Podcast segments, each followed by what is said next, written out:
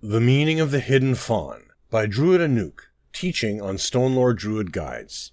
As lightning finds its form as it strikes the ground, so do the energies of nature manifest in whichever shape best fits them. Asking why guides of the ancient Stonelore Druids took the form of a fawn is akin to questioning the shape of birds or the color of the wind.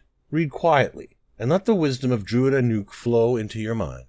As the stories go, Druid Geonard was walking along the path of the salt wind when a small spectral fawn stepped out of a crevice between the rocks. And there it stood, visible only to his eyes for eight sunrises.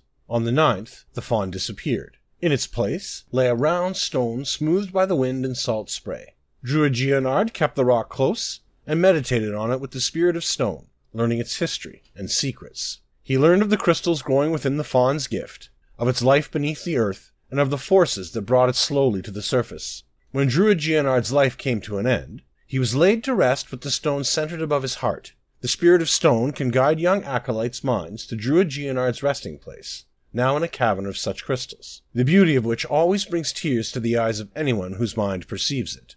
More druids claim to see the fawns. Their presence is tied to adventure, fortune, and the will of the salt wind. The energies of nature are neither benevolent nor malevolent.